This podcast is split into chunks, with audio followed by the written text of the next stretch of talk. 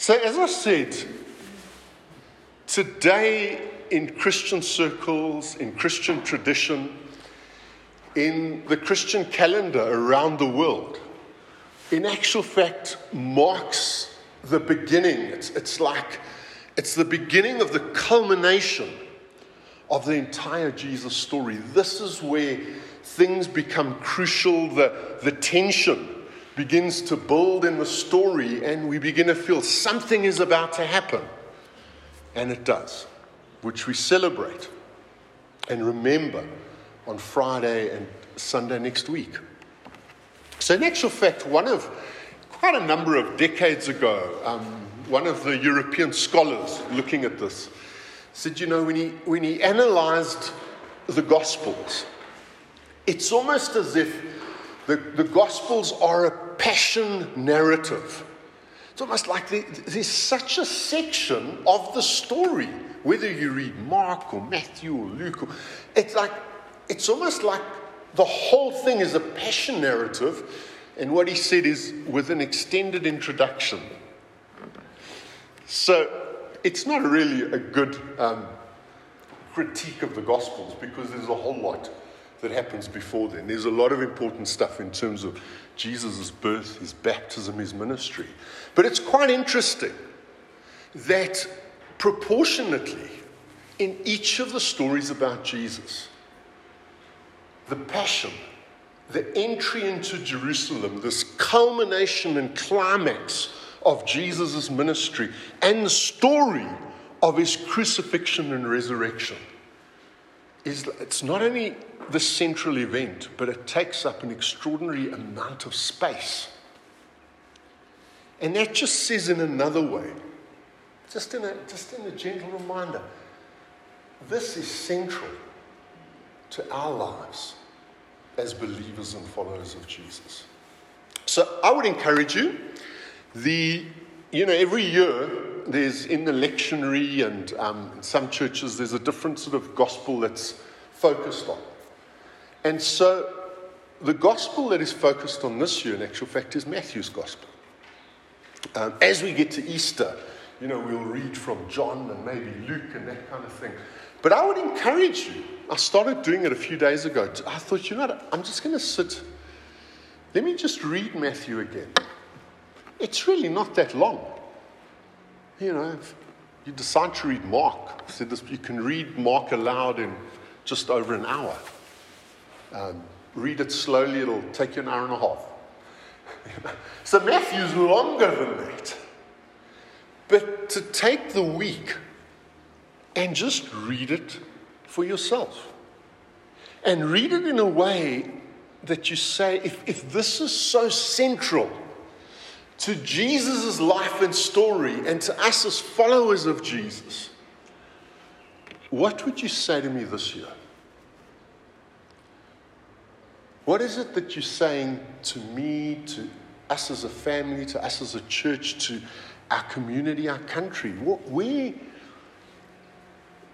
you know, where is the kind of maybe the weight of words and emphasis going to rest?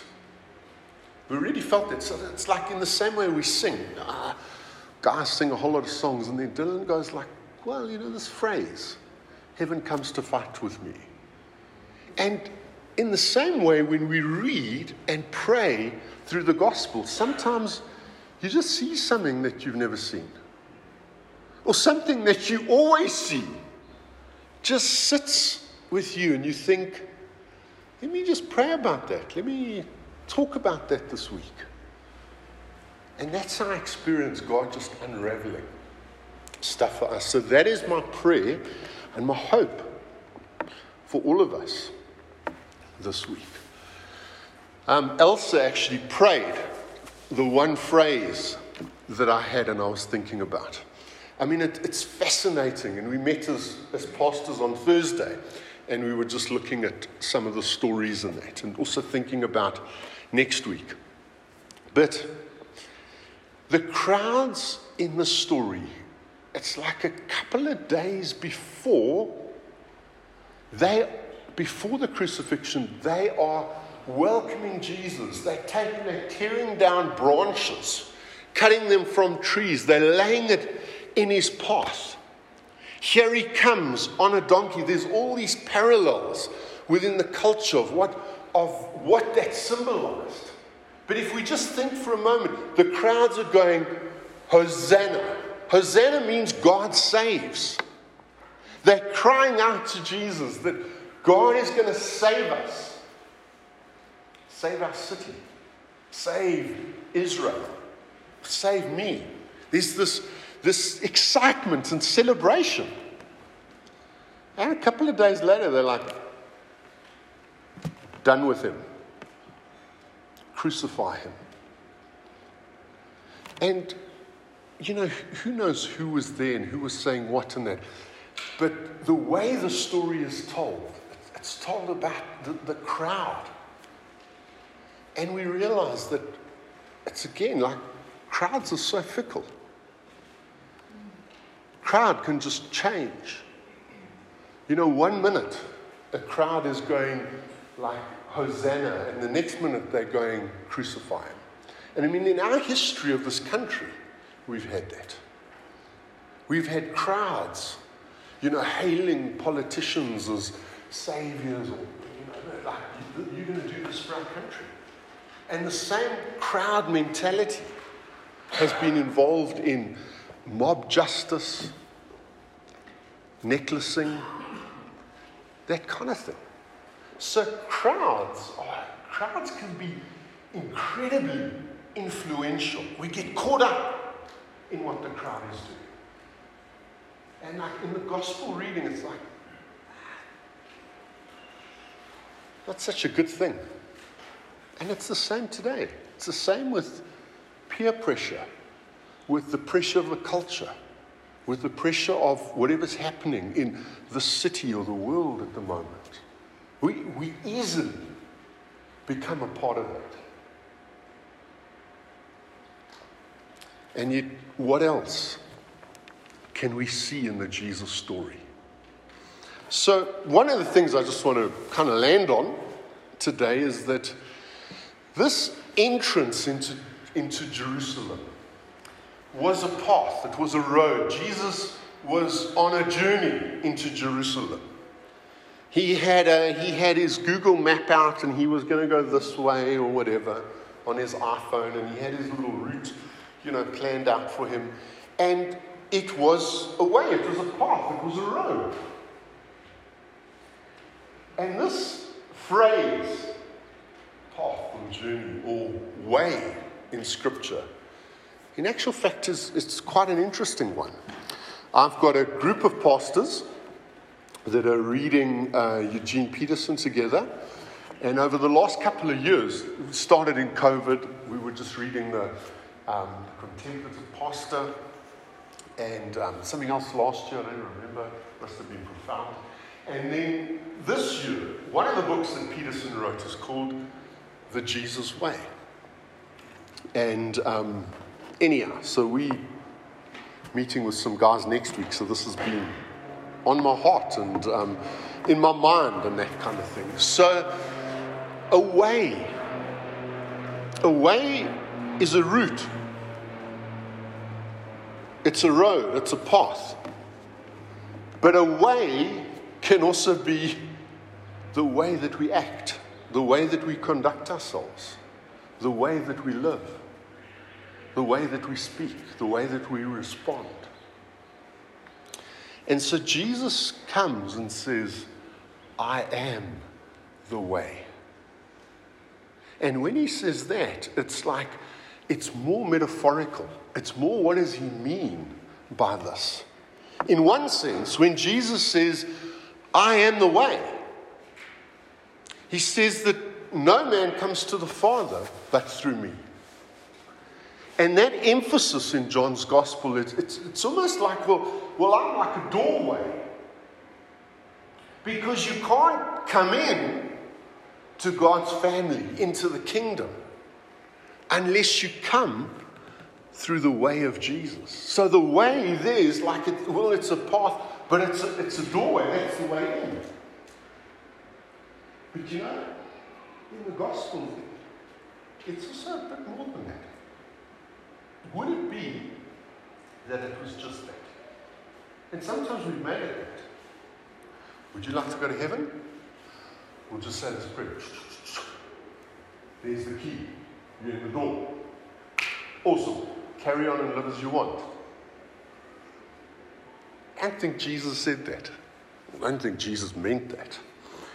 So, in actual fact, Jesus wasn't just talking about a destination, Jesus was talking about a way of life. When Jesus says, I am the way, he's not just saying, I'm the way in, but he's saying, I'm the way on.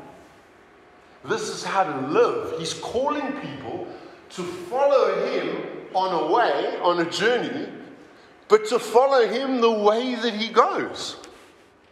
And to learn from him the way to live, the way to respond, the way to live well in this world.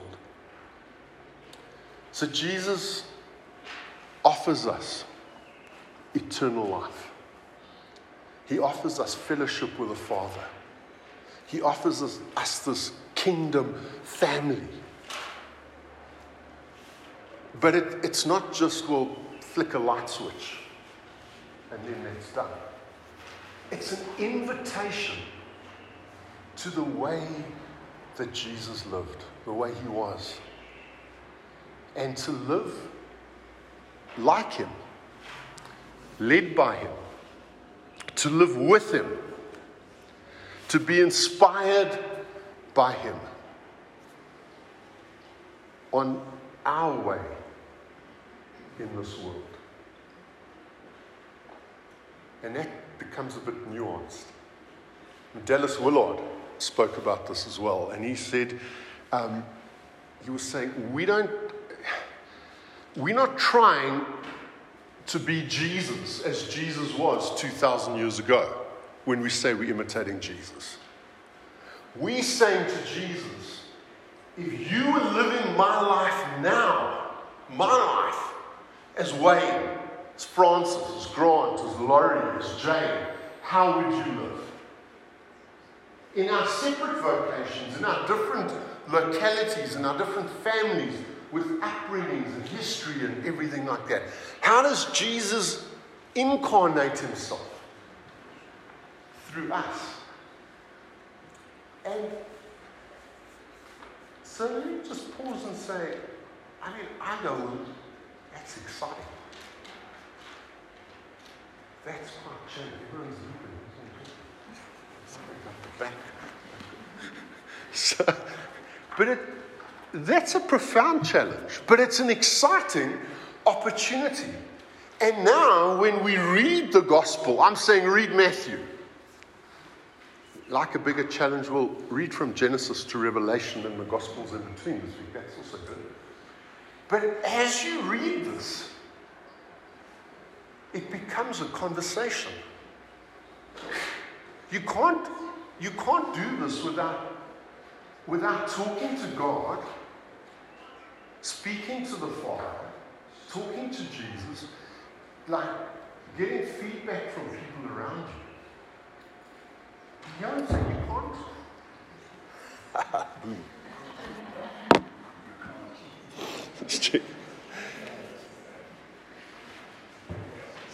You can't just read this and carry on. The challenge is in conversation and in community to be saying, What are you saying to me now? And so the way needs prayer and contemplation and conversation with those around us. So, one of the, I still think this is probably the most quoted verse in, um, in the Message Bible. I read it every other week. But where Jesus actually puts some of this in his own words, and I think which like speaks to us, is this Matthew 11 verse 28, and he says, So are you tired, worn out. I mean, sometimes burnt out on religion. Come to me, says Jesus. Get away with me and you'll recover your life. I'll show you how to take a real rest. Walk with me and work with me. That's the way that he invites us into. Walk with me. Work with me. Watch how I do it.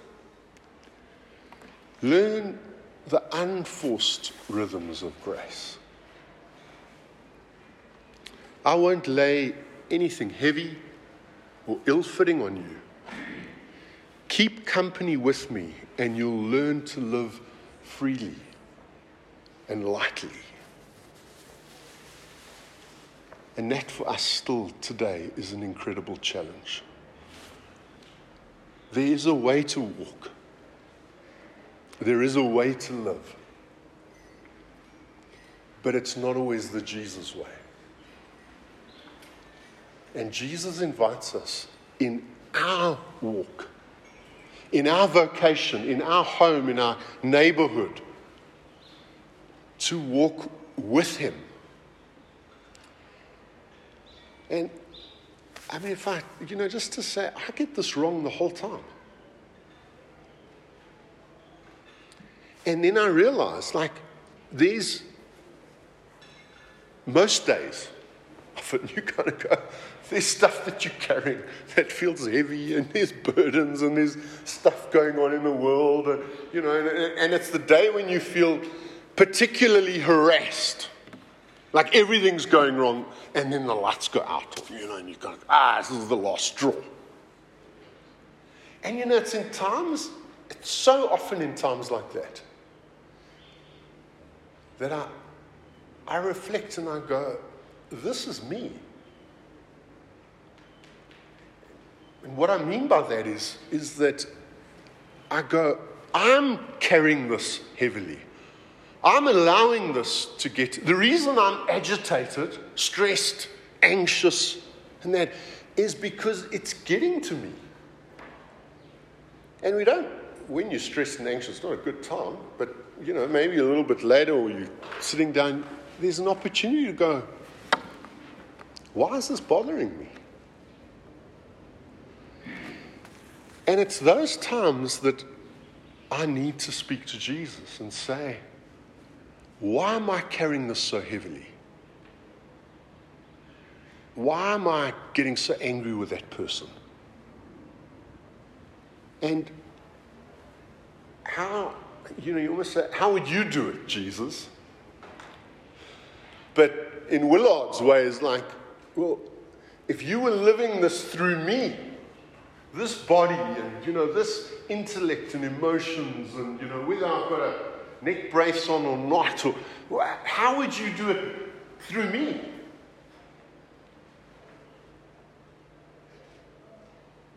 And, and I won't tell you the answer to those because normally it's just a, it's about me. So the first followers of Jesus were not called Christians.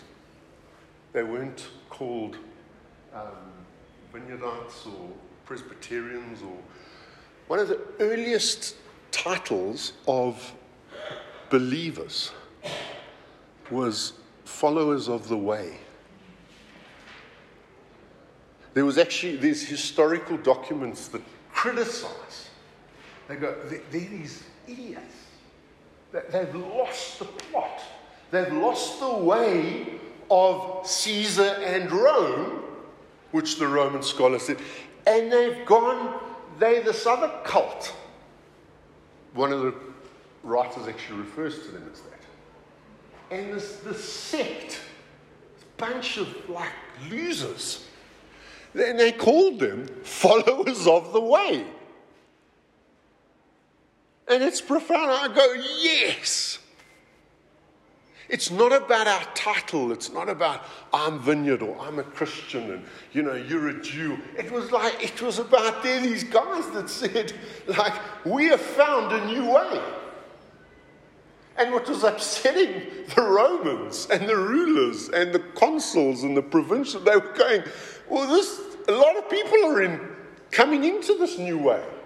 And it was a threat to the powers and principalities of that day. And I mean, that is like, whoa, wouldn't that be cool? That more and more people were going, this is the way. And like, you know, the DA had their conference yesterday. Francis was very stressed about that.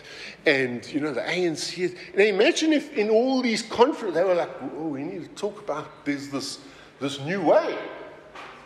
You know, people aren't following our way anymore, they want to go this way. And that is how the Christians were described at first. They were part of this new way. I had a lot more to say. We're going to land it there. The challenge for us going into Easter was that this story changed history. It's like, whether you read it or not, it changed history. Let's read, pray, enter into the story, not now, not just now, also ambiguous in English, but throughout the week and say, we follow our own way. I most prefer my way. I most prefer when everyone else fits in with my way.